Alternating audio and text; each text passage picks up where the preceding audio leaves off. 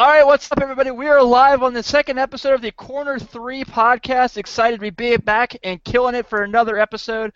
Tim Daniel here with none other than Mr. Alex Derrickson. What's up, everybody? Man, it's so nice to see you and hear you without being right next to you. Ah, it's so great. I know, right? You get rid of my smell.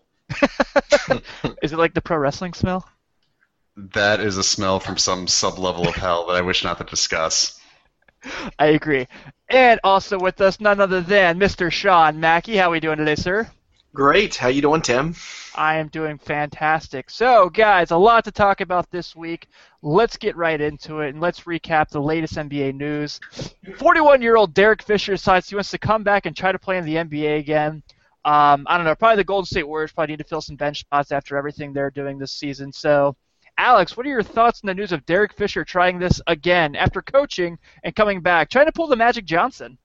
Uh, I think this marks his coaching tenure as an abject failure. Uh, and I really don't see the oldest player in the league this year being Derek Fisher. Uh, best case scenario, training camp. Second best case scenario, he ends up on a roster of a championship team at the end of the bench after the All Star break.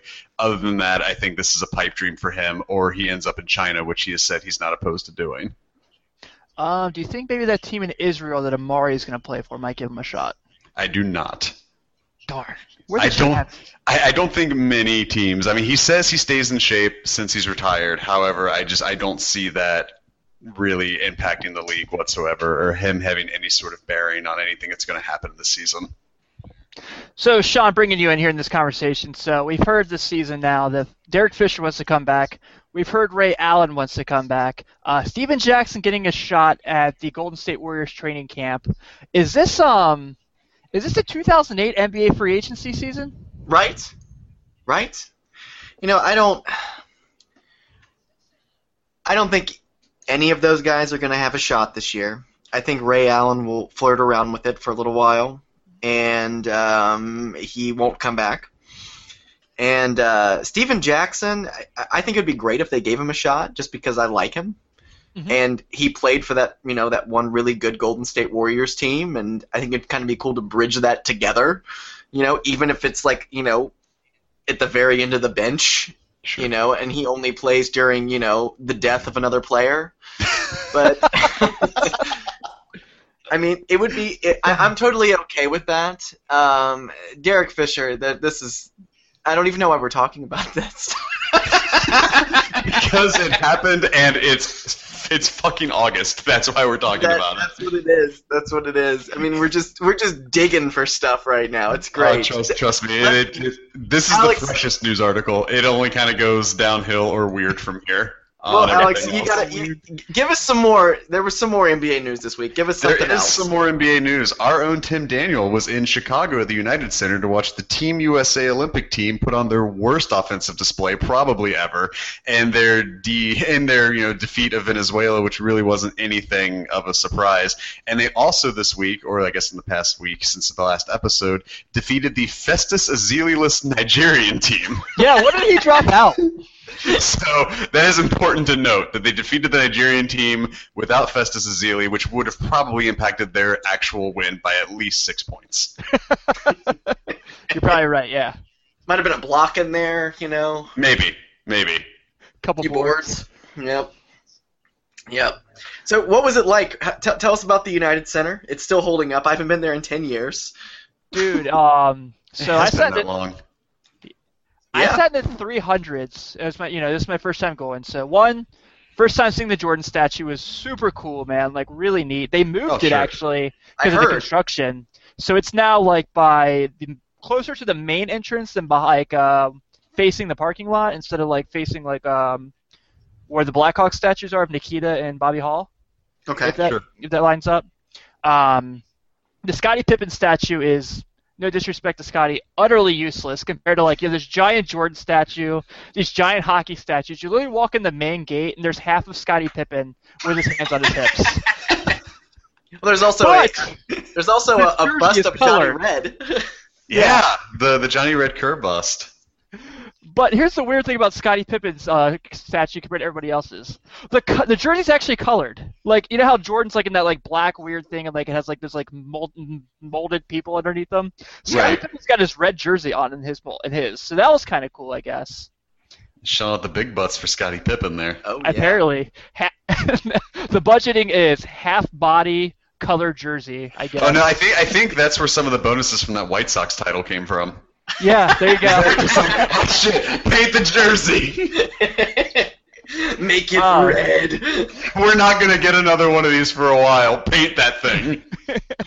and then um, so I sat in the 300s, um, which United Center, you guys were right. Not a bad seat in the stadium. I mean, it was pretty nice there.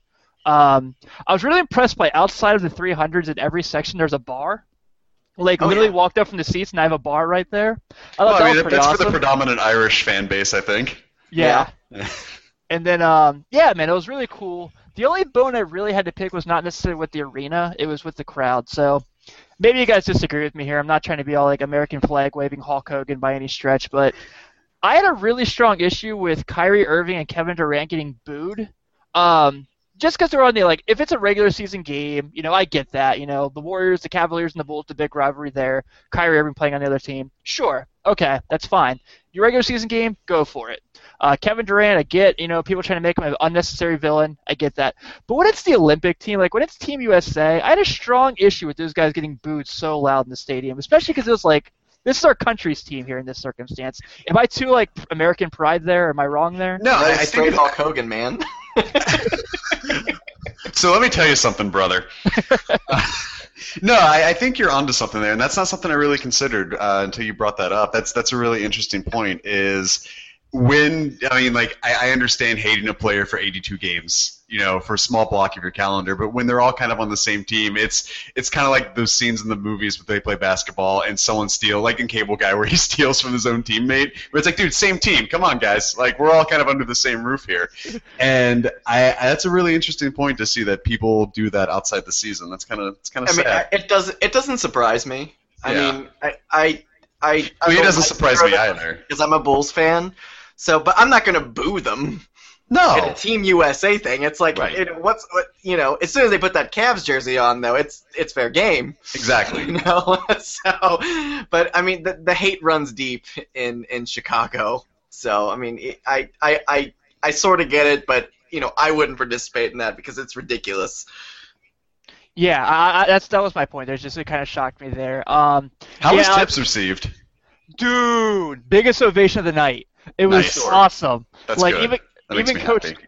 even Coach K was like in his press conference was like, "I'm blown away by how much the crowd cheered uh, cheered him." So I saw that- that. Like, I got a push notification about that, but I wasn't sure. I wanted to get like your reaction from having been there and everything Yeah. like that too, and making and and actually hearing like what that was like to be there and hear What it a- because to hear it third, fourth, fifth hand, I think is one thing, but from an actual experience, I wanted to yeah. actually hear what the ovation was like there. What about Jimmy? Uh, obviously, yeah, man. Jimmy was the loudest player. Um, what they were doing during the tour, I'm sure you guys saw when they were at Oracle. They would let like the guys from that home arena come out and talk to the crowd. So they let Draymond, Clay, and uh, Durant come out. They had Jimmy come out and talk about, you know, Team USA, Chicago. Thanks for being supportive. Our big goal is to win the uh, win gold medal. And they would let that guy. They let him start the game, which was really neat too. Um, yeah, like Alex mentioned, their worst offense performance probably since they started playing Olympic NBA. Uh, the NBA team started playing in the Olympics, but What was the final score? it was 80 to 48. But at the end of the third quarter, it was 49 to 22. Huh. Um, it's interesting that uh, they put up 48 because you know the Bulls do have the lowest scoring game in the shot clock era at 49. so that's that's nice that you know for for a brief moment in time in an exhibition game that we could kind of put that aside. But I mean, there was some cool plays for sure. Um, Jimmy even made a pretty cool play in the fourth quarter where like he had a tip uh, forward, and then uh, Kyle Lowry was trying to get the ball forward out of bounds, and he threw it up, and somehow Jimmy got a hands to dunk on it. That was neat. Um, I'm really happy. Um, you know, for geeks, for guys like that aren't us. You know, like casual NBA fans are kind of watching things here and there. I'm really happy that these people are going to see how awesome it is to see DeMar DeRozan play. Uh, oh, I'm he put, sure. he put on quite a show, like dunk, like with his dunks and everything. We've seen that throughout uh, the Olympic exhibition games. So I, I was really happy people got to see that. Um, wasn't the best game for Boogie. I believe, if I'm not mistaken, I think Kyrie led the team in scoring in that game, and I think he also led the team in assists and like two or three assists too. So Cool. Cool. Yeah. yeah, So good I time, enjoyed right? Yeah. yeah, it was awesome, man. Especially like that was my first NBA, tr- technically NBA experience. I really? guess have, does you, that count? have you never been to a game? I know I'm the worst Oh, person to host man. an Oh, NBA we're- podcast. We're, we're gonna. We're, I, I can't What's the believe gravity of this? It. we're gonna have to. We're gonna have to change that this year. We'll, we'll take you to some weird innocuous Pacers game when they play like I don't The know. Wolves. The Toronto. Wolves. Ah, that, that- well, no, I said innocuous, not exciting. Oh. we'll, we'll get you on a real nice Pacers Sixers game or something. um, so I can see if Joel Embiid might actually play an NBA game. Yeah. Dude, that might be Joel Embiid and me might have our first NBA games together. the only difference is he'll be played. However, if the NBA were just a sole 100% spectator sport, you'd be golden. Right. Unfortunately, people have to play this game. Damn. All so, right. uh, moving on from there real quick. yeah. uh, Uh, something to kind of make note of. We are coming up to the opt-out clause of the most current collective bargaining agreement. Uh, Yeah. This does come by way of RealGM. Michelle Roberts of the uh, NBA PA is, quote, optimistic that the Players Association will be able to reach an agreement regarding a new collective bargaining agreement before the potential cutoff date of December 15th. Uh, per RealGM, Roberts was quoted saying, this is a bit of a walk, so bear with me here. I can't discuss the talks because I promised not to. I'm not going to be too terribly substantive, but I will say I do believe, and Commissioner Adam Silver, I hope he agrees. He and I will continue and maintain a civil relationship. I actually like him. I think he's a pro. This does come as a much, much more improved relationship than David Stern and Yeah. uh, Billy Hunter back a few years ago. But she also said, "quote We've had discussions. Our teams have been in discussion for some months now, and we have made progress, and we are inclined to continue along those lines. We have meetings this summer, and we're meeting next week and consistently after that. We're trying to get a deal as quickly as we can, ideally before the start of next season." End quote. Huh. So she, re- I mean, they are pushing to try and get a deal done, but she did also say, I have one more quote here. Uh, quote, nothing is certain, but I cannot imagine that if we don't have an agreement on December 14th and the opt out deadline is the 15th, if that's where I find myself, I think it's probably a safe bet that we would opt out. I think it's probably a safe bet that the league would. We want a deal. We don't want to play the opt out game. We want a deal, end quote. Well, that's good. Yeah. But hasn't every other bargaining agreement went this way? We Well, yeah, no one have- wants a lockout. I, I mean, mean, nobody. I mean, this, this That's a, lo- it's a lose lose. Yeah, it is. It is. Yeah. But it very well could happen again. And I mean, there's so much money being thrown into the league right now for this one season that Yeah. people are going to get. People are going to get hungry. You know, and I mean, Mike Conley hasn't even made an All Star team, and he's the highest paid athlete in the history of the United States. This Well, so so here, here's the problem, at least the way I see it, right? Is, is you have, and I think we touched on this a little bit last week, is you've got great players making great money, but you've got good players making great money, and you've got okay players making good money, and the the balance is completely off on over like what someone's worth versus what they're paid. Oh, and Oh, yeah. I think that's that's something that's got to be tackled in the CBA this year because I really do think I know they're introducing the salary floor to go with the salary cap and everything, but they they I know it's impossible because the teams I mean it's the team's right to throw that much money at somebody. And I mean it's the players outright right to accept it, obviously. yes. But there's something that needs to be done to rework like deals going down the line to make sure that these B and C level players aren't getting these A contracts because it's insulting to the the Currys and the LeBrons. well, I mean, it, Oh, go on. it's funny because like you know I was I was reading the other day about you know uh, Kenneth Faried and how you know he's probably going to get traded in the next year. Yeah. But he but he's not going to start on any team because the kind of contract he has is for like a sixth seventh man, and he doesn't want to do that. So Right. you're going to have that. Well, You know, comparatively now, it's for sixth or seventh man, but at the time, he actually got like Yeah. he played. He had a great contract year, got his deal, and has had a substantial uh, statistical drop off. yes. And I think that's that is that's got to be more of a fear. I think amongst the NBA GMs when they start issuing these deals is you know, how consistent are they going to be after they get that money? I mean, how many buyouts are going to happen after you know some of these deals are over? Because you just know some of these guys are going to make it to like year four, year five, and something's going to happen. You know what I mean? A you know uh, Rashard Lewis kind of thing, or a Gilbert Arenas kind of thing. You know, Oh, my God. like, like contract horror stories. They happen Yeah. all the time Sure. now. And I mean, it's just you know, I I can just see that being a very big problem, you know, a few years from now, and we're going to end up with Mike Conley will have a knee injury, and he'll end up being the backup point guard for the Warriors, you know, and they'll get him for a steal.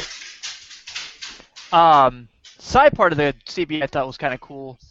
Um, how is it? So the NBA also has proposed in there that if you're a three-year or more NBA veteran, you'll be eligible to get health insurance through the NBA for their CBA. Why is it that the NBA is the first major league of the four major sports leagues to accomplish this into their CBA? The NFL hasn't even thought about this, obviously, but they're just thinking like we're just going to avoid concussion research as much as possible. Um, Right, because people want to see the chess game where the men hit their heads at each other. right. But I mean, when you talk about like not like like from a business aspect and what the NBA has accomplished, even you know socially, culturally, how they treat their players and things like that. I mean, they really are the upper echelon of, I agree. of the sports leagues. They they do they set the bar and they do their best to stay ahead of the curve. I mean, that comes with pulling the All Star game out of Charlotte.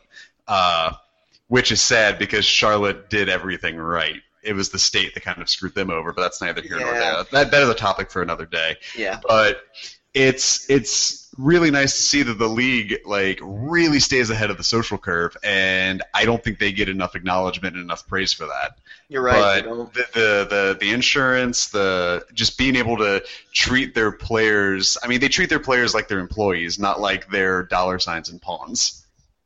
Yeah. yeah, that's definitely fair. Yeah. And other news as we go through this uh, Yeah. big, big debacle. Are we gonna do this? Are we gonna talk about Draymond Green and his? We uh, are problems going to talk about social Draymond media? Green. this is what I've been waiting for. Right. So I uh, I pulled some some quotes here and everything like that, but give, me uh, some, give me some background. I've only read blurbs about it. okay. so- well, you're in luck because I did a whole write up about it. very good. I'm I'm excited. All right. Let's go ahead. All right. So Draymond Green learned a valuable lesson this week on why you should always double check what or who you're Snapchatting when he sent a picture of his doppelganger as part of his Snapchat story. Meaning that in between candid photos of Team USA and what goes on in between games with the team, Green's followers were greeted with a pangus. While he initially stated he was hacked, a line usually reserved for when celebrities get drunk and tweet their closet racism, he eventually decided to fess up to the accidental bangerang shot. While this is all well and good, one should note that per TMZ Sports, Vivid Entertainment is offering Draymond and Mini Draymond $100,000, estimated to be slightly less than what he makes in one game, to commit career suicide by expanding his resume to star in a porn titled Drayzilla. While one would ask, why? It should be made known that there is a player option in this deal for Draymond to select his own co-stars. Draymond apologized for the snafu, stating, quote, It was a situation where it was meant to be a private message. No shit. Green said, quote, I kind of hit the wrong button and it sucks. It was meant to be private. We're all one click away from placing something in the wrong place, and I suffer from that this morning. We're all one click away from placing something in the wrong place. Is like the modern day life is like a box of chocolates. Where Oh my it's- life's like a box of chocolates. Sometimes there's a dick in it.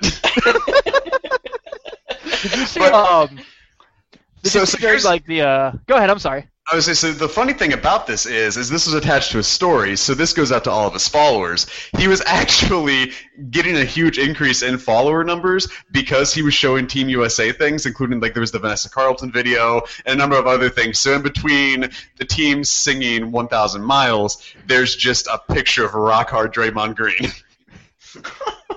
it's yeah. I mean, I naturally I had to look because I'm. He's like, I, I, I couldn't not look. Right. I mean, and I didn't turn to stone from it, so it's not like it's a Medusa penis or anything. But yeah, his uh, yeah. If you followed Draymond Green, you got a temporary bow ring in your stories. Um, did you by chance see? So when they were doing the uh, the USA Basketball Twitter account posted this, thinking it was like a like yeah, look at the team putting their gear together and like getting ready for their sizing. No, there's an actual picture of Kevin Durant and Carmelo Anthony, and they're like polo, Ralph Lauren stuff for like the opening ceremonies, and they're literally covering their like their private parts with their hands. and they posted that on their Twitter account like Team USA getting fitted for uh, for the opening ceremonies in Rio. That's great.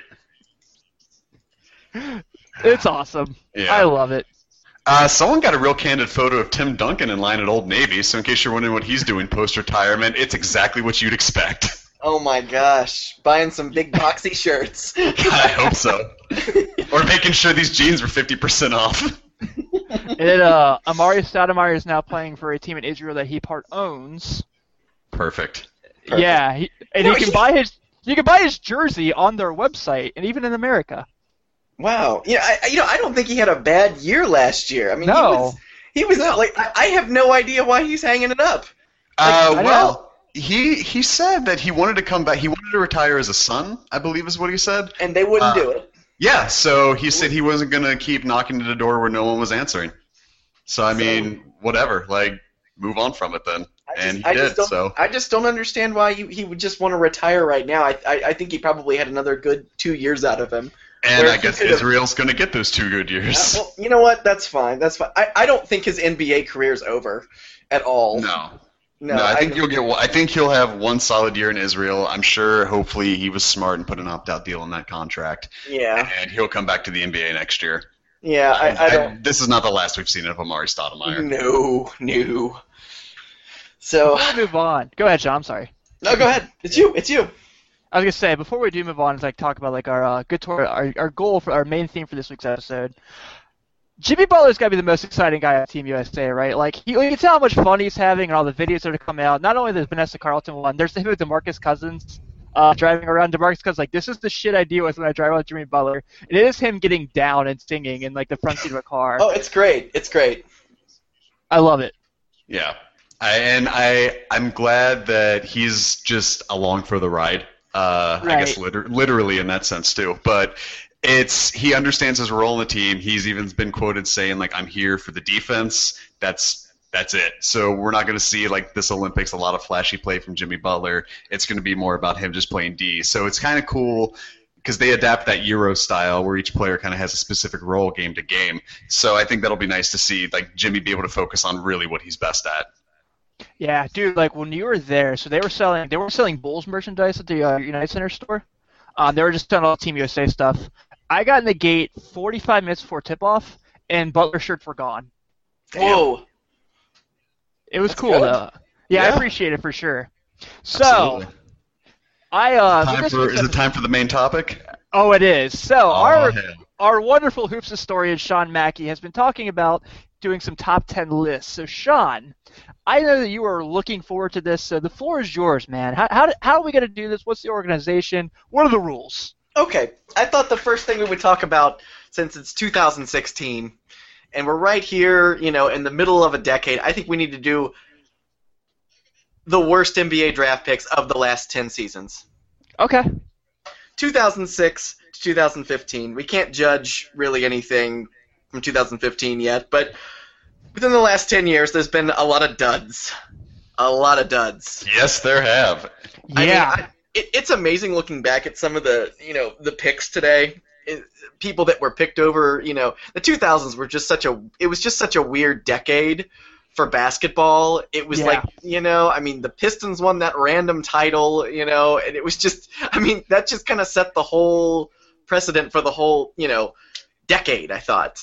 And all these good teams were rebuilding like the Bulls, you know, like historic teams had like all these, you know, draft picks, and I mean, Sure. it was just weird. It was just so strange, and um, I don't know what what comes to your mind, Alex, when you think one of the biggest like draft busts of the last ten years. I mean, I oh wish my we God! could. I wish almost we could all of them are sinners, almost all of them. Almost all of them. almost all of them are foreign. Yes. Well, that that was the thing. I mean, you had the success like post Yao, so you and this was really kind of on the cusp too. If you look like 2000 to 2000, and I'd say up to 2010ish, as the NBA actually became a global game post the Olympics and everything. They started branching out. Once I think Yao being the first number one pick out of outside the U.S., then you get Kwame, who was also the first high school number one pick.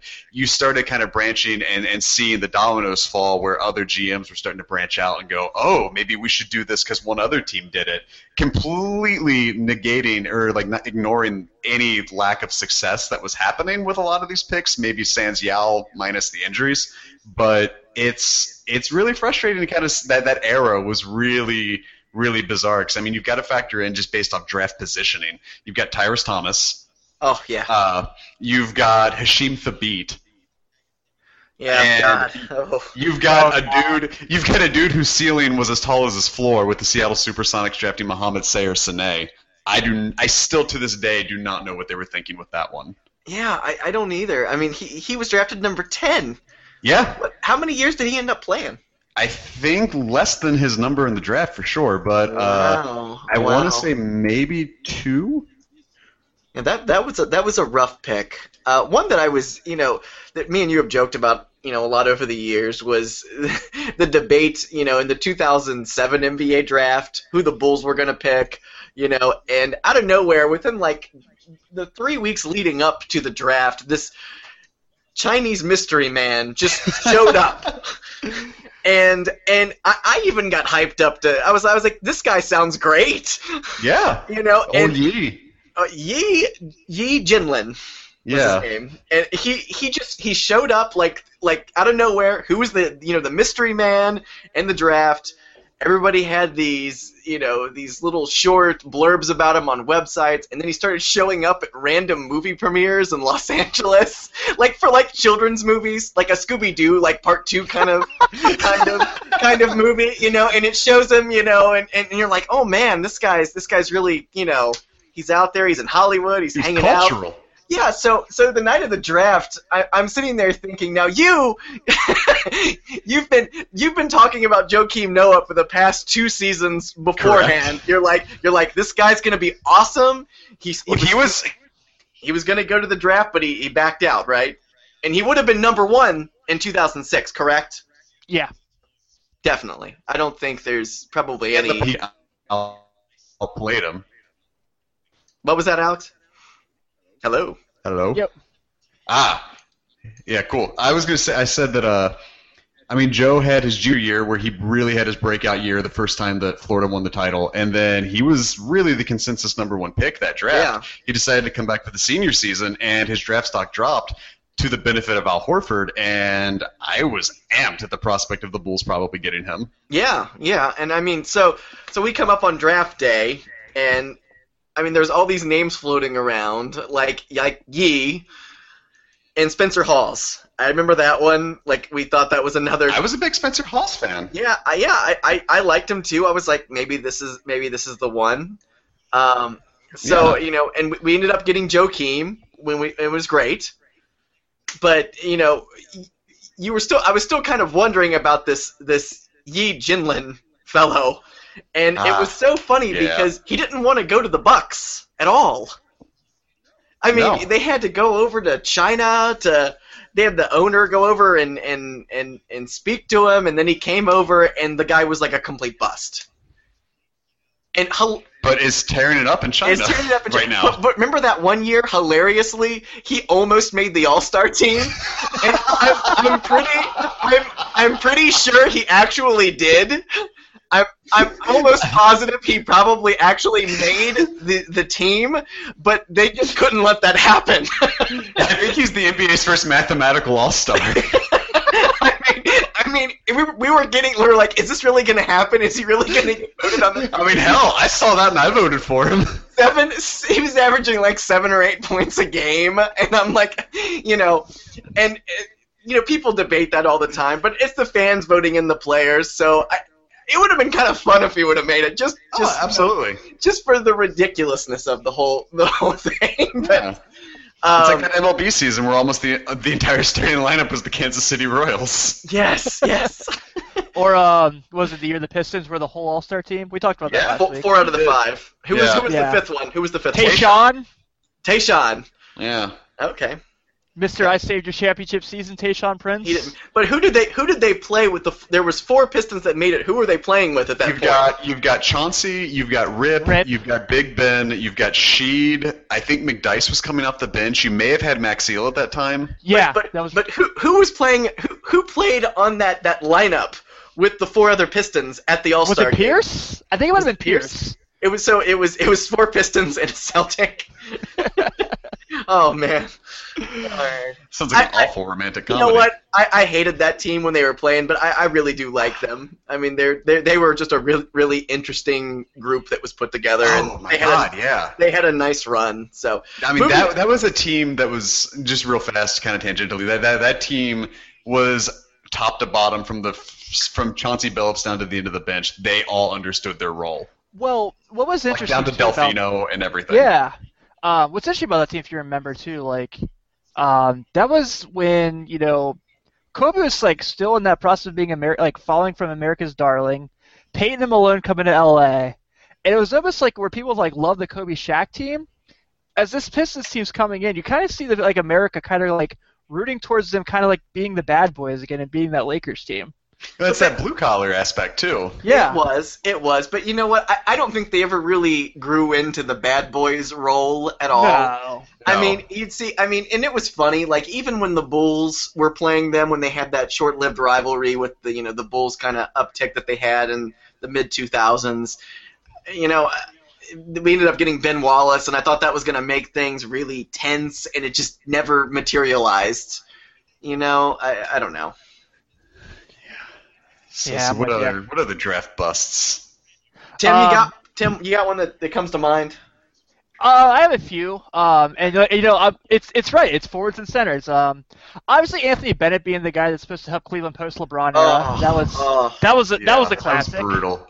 oh. Um, and you know, like God, you know, God love the Portland Trailblazers for every you know for every good draft pick they've had in the years. I mean, you talk about the Lillards and the Drexlers.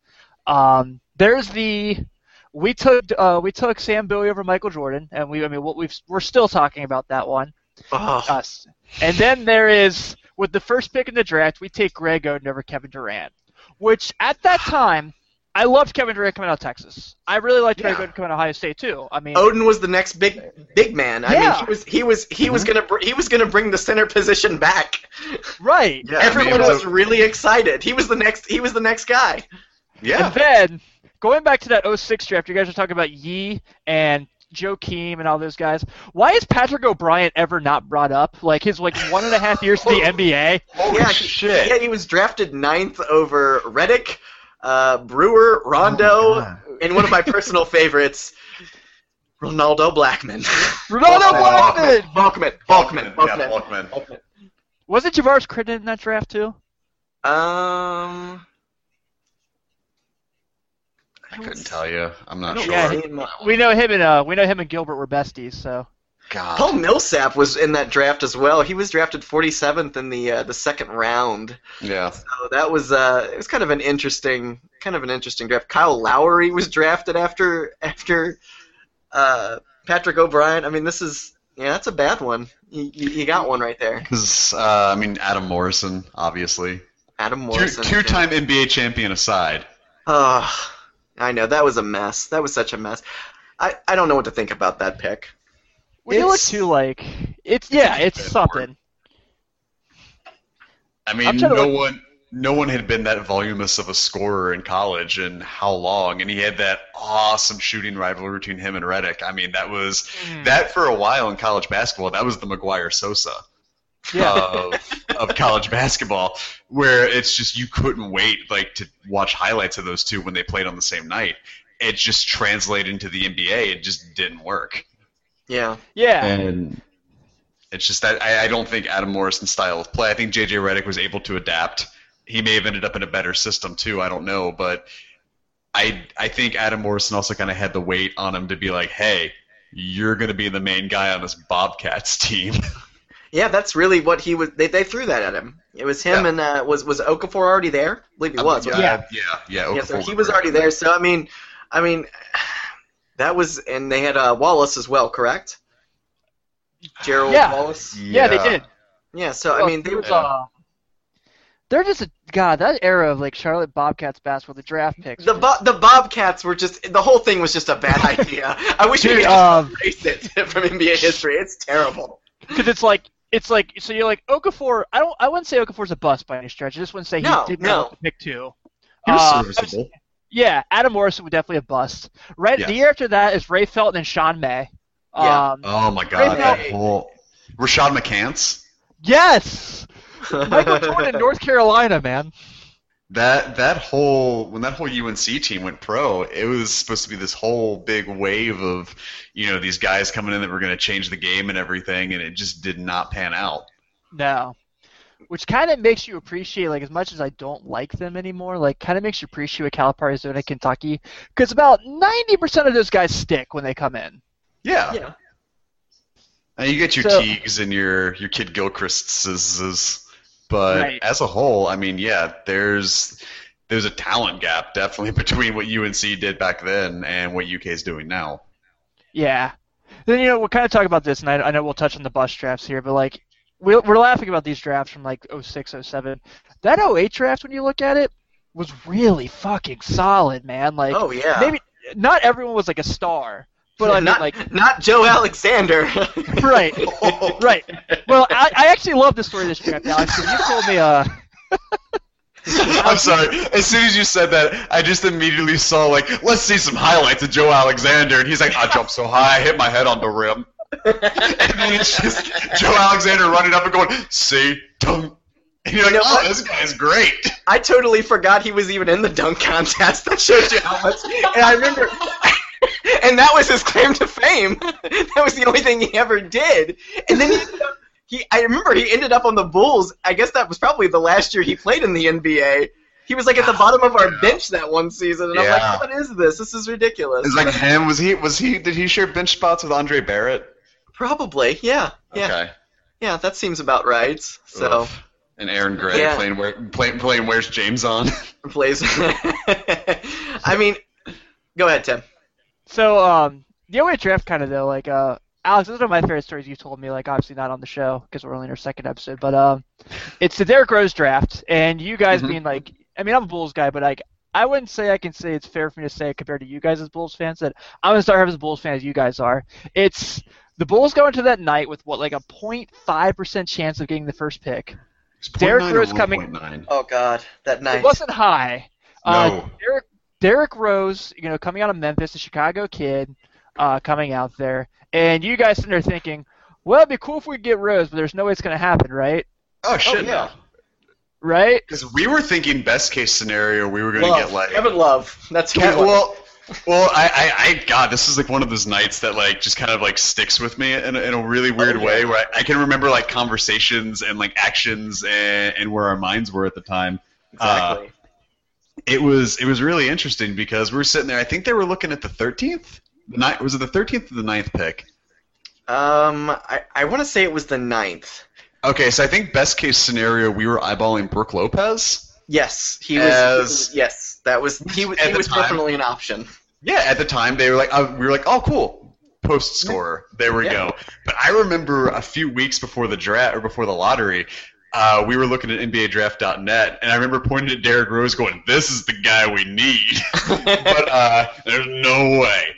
But I remember we were sitting there, and they were going through the picks. And ninth went to somebody else, and just casually, the reporter or the the anchor just went, and that means Chicago's in the top three yeah. and it completely goes over mine and Sean's head. And So, someone goes, so we're like, we're like, you know, and then when we finally get to the number two pick, we're like, well, I guess we'll, I guess we'll have to take because Michael Beasley, you know, from what Yeah. every, I think a lot of teams would have taken him number one, and I was Yeah. one of them. I really wanted Michael Beasley. I'm Well, not gonna they- lie. "Yeah." They say, I mean, statistically, the best statistic that translates from college to NBA is rebounding. Yeah. And Beasley was the number one rebounder that year. Yeah, and I mean, And- he, he could score points in bunches. Yeah. I mean, I don't remember Is- what he averaged, but I mean, he was he was kind of like he had like kind of like a you know a Ben Simmons esque kind of. To put that that, that era there in time frame too, this is Derrick Rose coming off the national championship where Memphis loses on his free throws at the at the end of the game.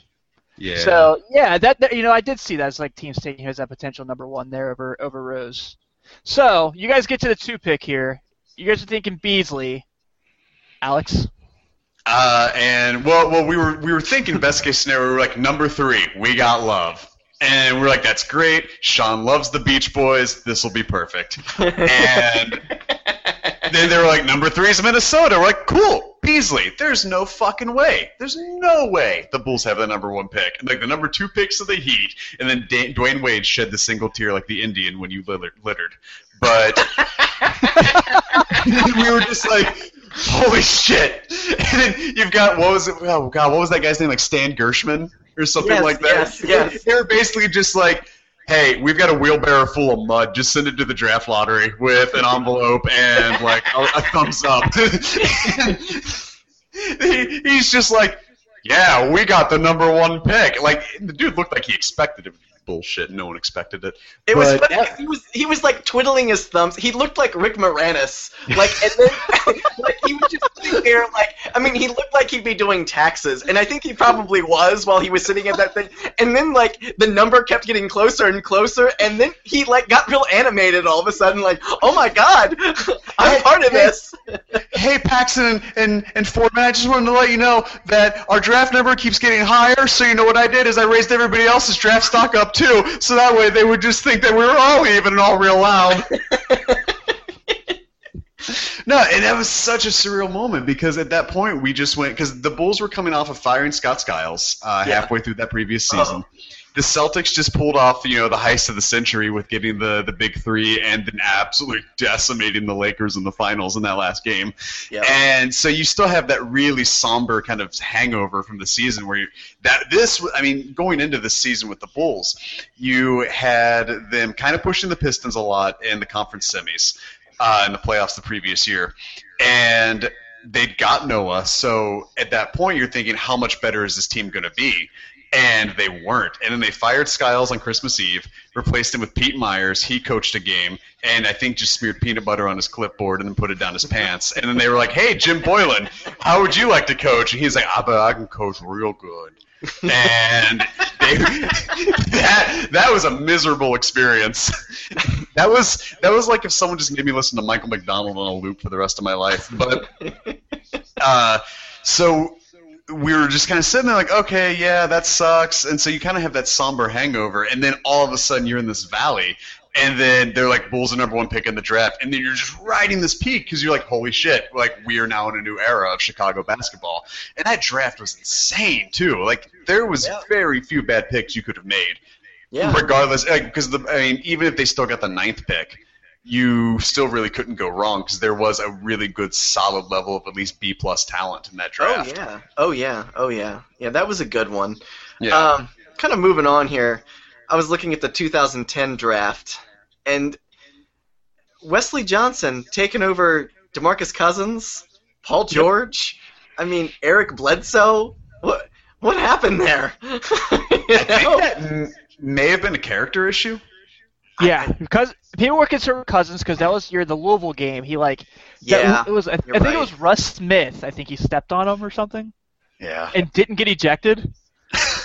I know, but this is the thing about Cousins. He still has a character issue, but everyone loves him 'Cause he's great.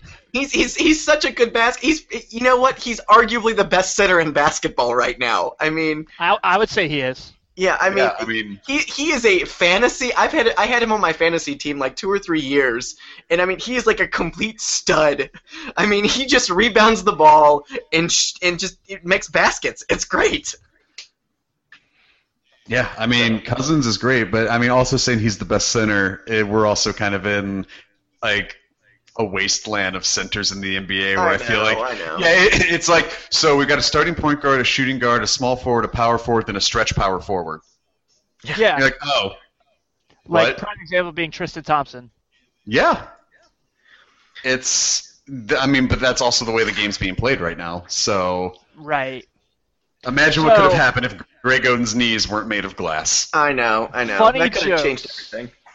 So uh, I remember there was a meme that came out the year that like Oden won a title with Miami, right? He was on one of those, or did he just win? Yes, was that yes, year they did. lost? No, he, Okay. he won one. So there's a picture of him holding like in the locker room in like his Heat uniform, holding the NBA, holding the Larry O'Brien trophy, and the meme says, if Greg Oden trips, what is it, which one of these things breaks first? Nothing. I still think the best Larry O'Brien picture is uh, Big Baby Davis. oh my God. That, that, him, yeah, that's that's that's a wonderful picture. That's, that is hands down the It was good. greatest. You know, I, I just came across another name, a total bust, who like I totally forgot about, and I don't even know if he's in the NBA anymore. But uh, Jan Vestley. Oh Ooh. yeah. I mean, he had the hottest girlfriend in the world, but he couldn't play basketball. like that was what he was known for. He came out and like he had this beautiful like blonde woman come out and make out with him right there as he's accepting. Like, oh, I've just been drafted. This is great. And then he walks out and they showed all these clips that looked like they had been filmed on like some kind of VHS camera from the 1980s of him like getting like five feet of air and dunking over top of people. And I was like, man, this guy's awesome. Right? And then he brought Smoking Hot Biddy to the draft. exactly. And when you call his name, he gets up and he's just like, I bet I can shove tongue down your throat. this is like, rams that thing in there. And you could even hear like the announcers just go, oh, yeah. okay. Like, Yeah. what? I, I, And then that was the last we ever heard of Jan Vesely. I mean, he, he ended up he ended up getting drafted in front of Klay Thompson and Kawhi Leonard. I mean, do you do you remember this guy, Tim? No. Jan? I said his name wrong. Sorry before, but Yeah. yeah, I mean, he was uh, The he soft was J. yeah he uh. He was like seven feet tall and he apparently could dunk and shoot threes. And I don't know where he is today, but wow. Yeah, that don't have was, to.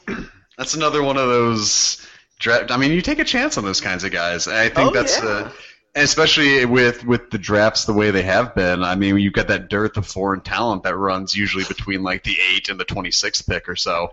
And I mean, some of those guys are, are stashes. Some of those guys are really good pickups. I mean, Omer turned out really well. I mean, just speaking from the Bulls' history, you've got Omer who turned out to be like as the defensive stalwart that they wanted him to be. yeah. Mirotic is turning out like good. This Uh, this is his year. This is the year that he has to prove himself, or it's over. Right. So Right, and, and I mean, you. I think that there's uh, a new belief of, of drafting foreign guys and just kind of stashing them until they're ready because then it saves you on cap space. You don't have to sign a guy right away. So Right. It's like I said. I mean, I keep going back to this, but it's just the it's the way the league is at this point. Yeah, I agree. So, that being said, we've listed a lot of names there. Who's number Yeah. ten? who's number ten? Yeah, if we're going if we're going top ten list. If we're going top ten, let's do uh, Thomas Robinson. Remember him? Oh Yeah, shit! guy I wanted. I- I, God, I do. I, I, w- I wanted him to be good. same here. I did too. I, Uh, I, and I- I thought he was going to be. If if you if you remember that national championship game, that's the year Kentucky wins. That's the Anthony Davis team. Um, he was the one guy on Kansas' team that made them in the game. Oh, oh yeah, yeah. yeah. I, he had he had the build. He was he was a little short, but he was stocky. He was jacked. I mean, the dude had the frame that you would want, and he had the frame of somebody that you're like, oh, cool. We can build like he may not be he'd be a serviceable guy, like a Patrick Patterson kind of player. I, I kind of Oh, saw yeah. him as, but I think he got traded that night, and then traded again, and then got traded in the middle of the season, and he never really, ironically, found a home in the No. NBA and it was unfortunate because like that was a dude that you could really see potentially succeeding if he got a chance to put the work in. yeah. Right.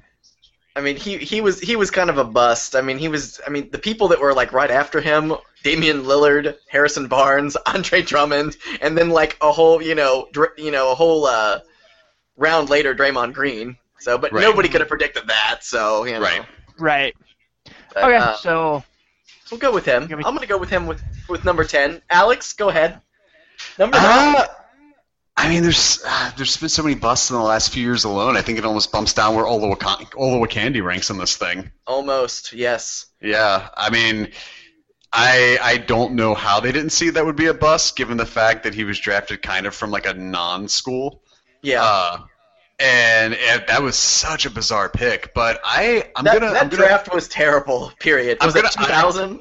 Yeah, I or ninety nine or two thousand. I, I think I'm gonna skip Olo Candy for this one. I'm gonna say Marcus Fizer. Marcus Fizer. Okay. Cool. Cool. That's a good one. Um, Tim? Number eight, I'll go Hasheem Thabeet. Um, Yeah. If you if you remember that time, I mean, being the second pick, coming right after uh, coming in the 09 draft there, um, it was the first time you've seen a guy that high kind of get sent to the D League like 12 games into his NBA career. Oh yeah, Yeah. it was awful. And but but you kind of had that inkling of a feeling it might happen because Right. uh, I remember he faced off. Who was the uh, who was the guy? DeJuan Blair faced off against him during the main season, Yeah. and he just demolished him.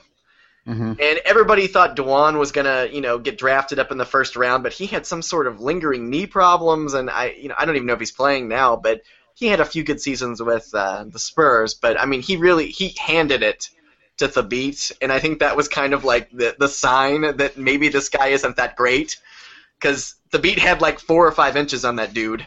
Yeah. So I mean, it was it was uh, that one was good. So um, I'm gonna follow the beat up with uh, a draft pick that was like just a few after him, Johnny Flynn. Oh, man. Yeah. The six I mean- overtime Syracuse game. I think that's where he used all of his basketball. Like I after mean- that, he couldn't basketball anymore. I mean, the people that got drafted after him, Curry got drafted immediately after him, and nobody would have thought he would have became what he became. So, I mean, that's that's you know, and then you have DeRozan, Brandon Jennings, Yeah. Jrue Holiday, Jeff Teague, like all these good players, you know, and and Johnny Flynn, and I even thought Johnny Flynn was going to be good, but they just Oh, kept. yeah. That was the year they drafted like two or three, uh, you know, point guards, and I'm like, what are they? But they they knew that Ricky Rubio wasn't going to come over that first year, and Right. you know, so they had to have somebody. So they were, and Johnny Flynn was hot off the tournament and everything, so it was like, let let's do this, let's go this way. So, so what was that number seven? No, Sean Alex is on seven. Okay. Uh, I'm going to go with uh, Stromile Swift, Oh. oh. Okay. number two in 01, Okay. and statistically a draft that only produced three All Stars. yeah, that, that was another. That was a poor draft. Yeah. Very poor. So I guess that gets me at six then. Okay. Yeah. So It does. if you look at, I'll go to the ten draft. Um, because if you look, one through eleven are all still guys that won playing the NBA still. Some are all stars. Some contribute. Ser- serviceable guys. Service, yes, yes, that's fair. And then there's Xavier Henry. Yeah. Who, if you if you're yes, uh, drafted by dra- another Memphis flaw. Um, as we talked about Johnny Flynn just now, uh, and uh, all those guys there. Um, Xavier was that guy that, if you remember, he was in the top three high school players in the country going through that year with Yeah. John Wall, and um, actually it wasn't Cousins was like seventh or eighth. Um, but yeah, so uh, Xavier Henry was that guy because uh, you know I thought he was going to be good. Uh, uh, watching all his stuff, but it is good to know that he's still affiliated with the National Basketball Association, being that he is a member of the Santa Cruz Warriors after his uh, mini stretch there with the LA Lakers. Well, you know, his stretch with the Lakers wasn't that bad, and then he got hurt, and that was like the end of him. Like I, I thought that they were getting kind of. I mean, he had some some games where he put up 20 points. You know, I don't think he was he was that bad, but that was one of those weird Kobe injury series, you know, Right. seasons. Right. So, you know, but you know, I feel I feel bad. I, I like Xavier Henry, but he's just you know, he, yeah, I I would put him on here. I agree. Unfortunately. Yes, yes. So I guess I have the next one, right? Mm-hmm. Okay. I'm gonna go with Jimmer. Jimmer Fredette. That's not fair. Too easy. Too easy. yeah, but I'll it, it. I mean, I, I don't think it's. I, I mean, it. It's fair. I mean, we thought he was going to be great, and he came in, and the the closest thing I could compare him to was Bobby Hurley. Like he was like this guy. no, seriously, he he was like this, you know, little short guy who played point guard. He was fantastic in college. He gets drafted by the Kings, just like Bobby Hurley, and just fades out. You know. Yeah. I mean, he had. I mean, there were a few games where he was able to put up some points, and that was it. And it was, you know, he just he didn't have a shot because they had Isaiah Thomas, I believe. Yeah, but I mean, yeah. on the bright side, something that I think is often overlooked with Jimmer is the fact that he did get that supercut fan made video of "Teach Me How to Jimmer." Yeah. Um, so he's got that going for him. okay. Okay. So what are we on Uh, now? Number Five. five. Okay. Is it is it a bust if he never made it over here like Fran Vazquez? Because I'm going with Fran Vazquez. I think What was I he think- drafted? What year? Which year? Uh, let me let me get that back up here. Uh, 05, number 11 by the Magic. Okay. Yeah, I don't even remember him, Uh, man. let's see. The thing Because he never this came is- over, right? Yeah, here's here's a quick write up about him. The thing that makes Vazquez such a bad pick is the fact that he returned to Spain right after the night of the draft and never set foot on the court for the Magic. Yeah, that's that's terrible. That's, Yeah. a, that's a complete waste right there. Yeah. Yep. yeah. Sometimes that happens. That's the that's the catch with drafting those foreign guys. Yeah, yeah, yeah. Tim? That, that puts me in.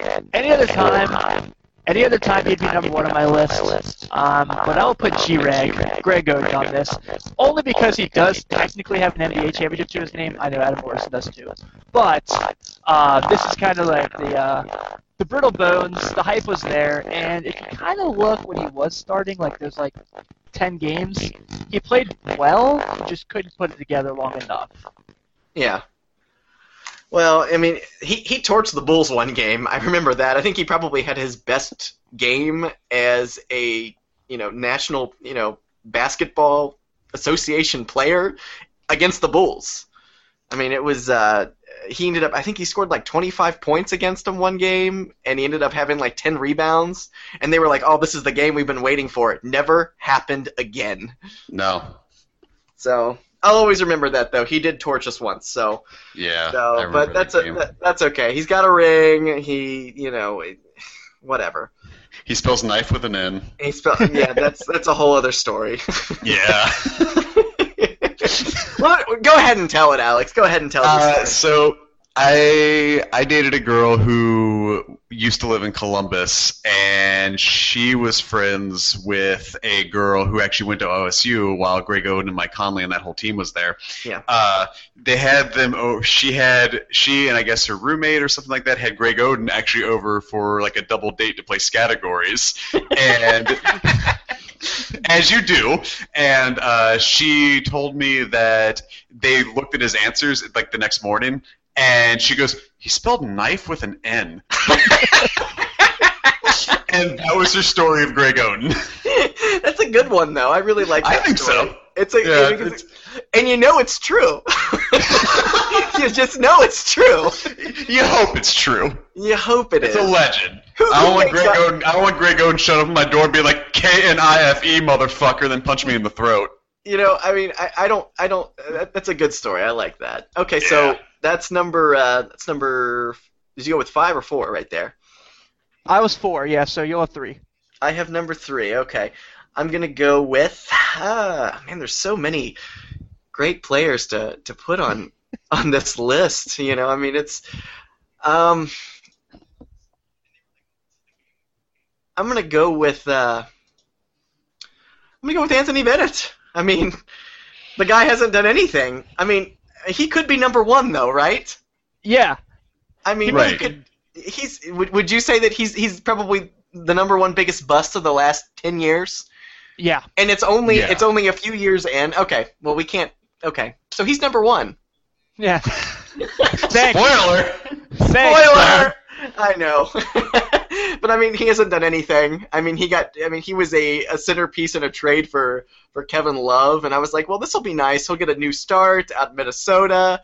You know, we haven't really got to see anything that he's done. You know, and man, Yeah. I mean, Oladipo. I mean, uh, Nerlens Noel, who turned out to be pretty decent. Um, Caldwell Pope's coming into his own, and Steven Adams right now probably looks like the best pick out of that whole draft. Yeah. I mean, you know, we got Antetokounmpo's in there as well, and I like.